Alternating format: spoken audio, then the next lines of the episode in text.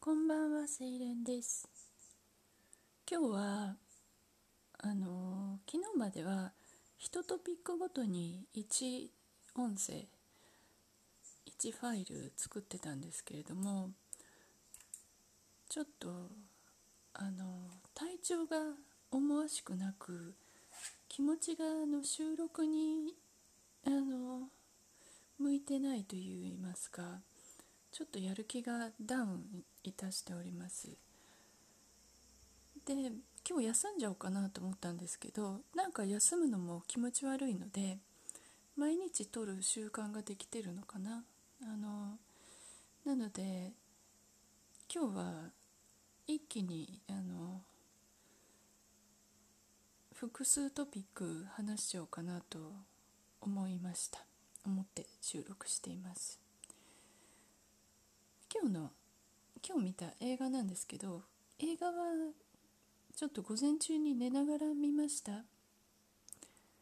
今日見た映画は「ハローゴースト」っていう映画です。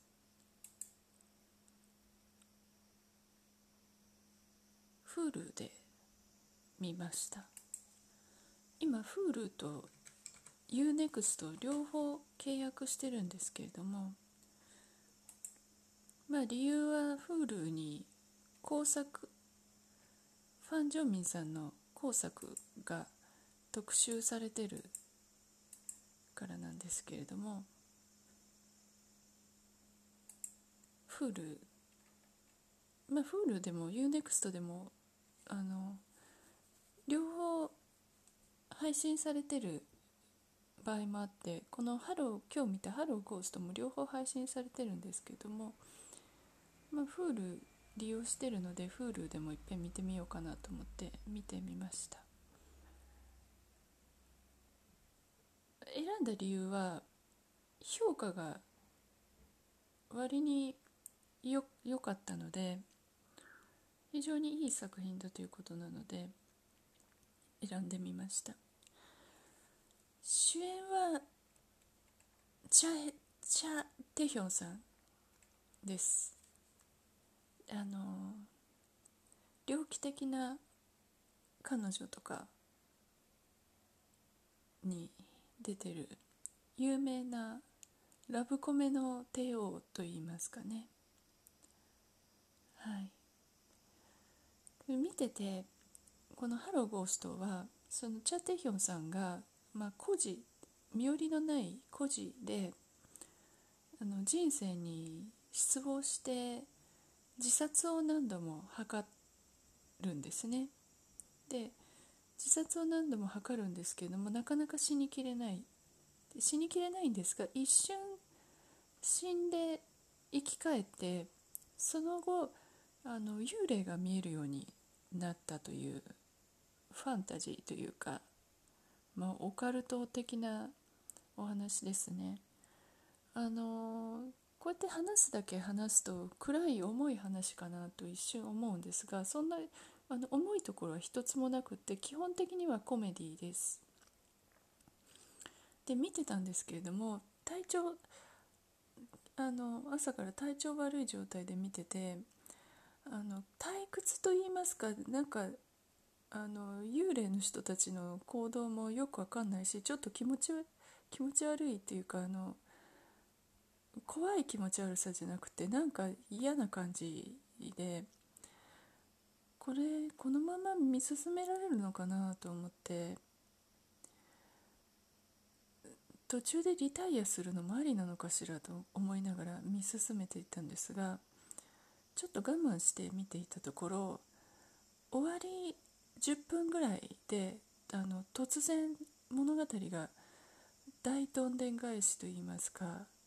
あのネタバレできないんですけれども衝撃的なあのことが分かりまして今までの伏線が全部きれいに回収されたんですね。でもかなり泣けました。感動泣ける感動作です。見てよかったなと思ってもうそれまでこれは星2だなと思ってたのが一気に 4, 4点いくつぐらいまで跳ね上がるくらいのあのよいい終わり方をしましたので非常に面白かったです。この映画は本当にとにかくネタバレを絶対しないようにあの気をつけて見られることをおすすめしますね。あと次に英語の思い出なんですけれども大学の時にいろいろかれこれあの海外旅行等行って、まあ、その後大学出てから英語に接することもなくあの生きてきたんですけれどもいつだったかな？それから、まあ、10年まではいかないんですけれども30になってからだと思います。あの私の友達がアメリカにあの出張といいますか長期転勤で住んでおりました。でそこに一度電話をかけかけようということになりましてあのアメリカに電話をかけたんですね。そしたら番号を間違えたのか外人さんが出ました。はい。であわあわあわわわわ慌てふためいて「あ Sorry. I wrong, wrong number」ってかなんか言ってあの来て OK とか言ってなんかその時の外人さんはすごい優しい声であの優しかったあの記憶があるんですけれども非常に慌ててその後切った後もなんか恥ずかしくてあわわわわってずっとあのなんか後を引きました。ああ英語をこんなに慌てるなんて恥ずかしいなと思ったんでございますね。それが第1段階。そして第2段階として私外国人でスポーツ選手あるスポーツにはまりましてそのあるスポーツ選手が大好きになったんですね。でまあでもテレビで見るだけのあのことだったんですけれどもある日私があのよく行っていたクラブのそこのマネージャーさんその方はマネージャーさん外国人なんですけれども日本語ペラペラであのペラペラっていうか、まあ、片言なんですけれども日本語で意思疎通ができる人だったんですがその人がそのなんとなんとその私の大好きなスポーツ選手の来日時のマネージャーっていうことが分かったんですよ。日本で試合する時の。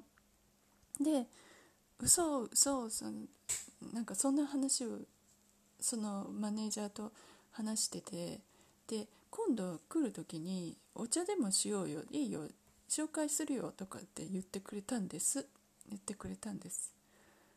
はあって感じですよね。でその次の試合っていうのがあセミが鳴き始めた。今18時41分でございます。セミの音とともに録音する、はい、その次の試合っていうのが3ヶ月後に日本であるっていうのがもう決まってたんですね。どうです？皆さん。自分の憧れのスター様が3ヶ月後にお茶してくれるとなったらねえ。でその方あのネイティブの英語の人じゃないんですけれども英語が話せるっていうかまあ普通に第二外国語というものではないんですけどその国の人はみんな英語が普通にしゃべれるっていう国の方なんですけれどもそれからですね私はあの3ヶ月で英語ができるようにならなければということで猛勉強を始めたんでございます。はい、でどういった勉強法をしたかっていうのはまた次の機会にお話ししたいと思います今日ねあの本当に体調が悪いと言いますか昨日夜寝てたら右の脇腹の肋骨肋骨の下あたりがズキーンと刺されたように痛い痛みが何度も走りましてあのよく眠れなかったんですね。で起きてからもズキズキズキズキ痛んで今だいぶ収まってきてるんですけれどもなんでこんなにかなりもううーってなるくらい痛いんですよ。なんでこんなになるんだろうと思って右右脇腹痛みとか肋骨の中痛みとかってあの調べてみましたところなんか胆石だとかなんかその辺の恐ろしいことがいろいろ出てきましてああ嫌だなと。何が嫌って病気になるとお金かかるでしょ？それが嫌ですね。このままあのとりあえず様子見ておいて何事もなければいいんですけれども今よりも痛くなるようだったらまた病院にまた病院に通いが増えるのかな。またあの悪いところが増えるともう本当勘弁してほしいなと思いますね。うん。まあこの録音ししてあのなんか振り返りの時にいつどうなったかっていうのが分かるのもいいのかなと思って録音してきますけども。うん。まあ何も何事もないといいですね。はい。今日あとちょっと占いもしてみたんですよ。今やっていくべきことに迷ってるってあの言ったと思うんですけれども。どうもあのライティングの触手が動かないライティングの仕事がいいのがは分かってるんですけれどもなかなかねあの行動に移せずにいるんですね。なぜ行動に移せずにいるかというとあの努力してもなんか報われないっていうことがなんか分かっちゃってる部分があるんですね。分かっちゃってるっていうかあの人のためにやっぱり文章を書くっていうのがどうしても自分が納得できなくてで今この気分のうちにあのどういうふうにどうしていけばいいか今日今日この時点で今日は生還するのがいいのか行動するのがいいのかって占ったんですけれども占ったら生還するのがいいというか今今現在のやつに痛みが体の痛みがひどいっていうふうに出ましてあのソードの3が出てまさにあの横腹が痛いことなのかなと思ってであの行動する方をよりもとりあえず生還していた方が生還して好きなことをしていた方がいいっていうふうに出たんですね。えっ、ー、とカップの7の逆位置が出てやがてその自分の進むべき道が自然に見えてくるっていうふうに出ましたのでとりあえず今日は好きなことをしようと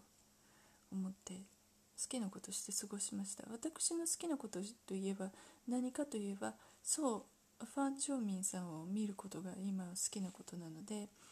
あのアクシデントカップルをまた見ていました。まああのドンベクドンベクさんっていうのがファン・ジョミンさんの役の名前で主人公の冴えない郵便局員なんですけれどもまあドンベクがもう可愛い激可愛いんですよ。はい。あのもうどんべく見る仕事で金もらえないかなっていうくらいはい。見ていたいですね、はあ、まあでもどんべく氏のこの明るい前向きさを見ていると自分もかなりあの気持ちが前向きになるので何かね行動するヒントにもなるのかなと思ったりもします。はい、まあ今日はそんな感じでね実りにならないポッドキャストでございますけれどもまあまあ今はちょっと継続が目標ということでやらせていただいております。というわけで今日はあの映画のこととあとなんだっけ英語の勉強に至った経緯とそうお腹が痛いという話をいたしました。本日も最後までお聴きいただきありがとうございましたまた明日も収録できればと思いますそれではまた。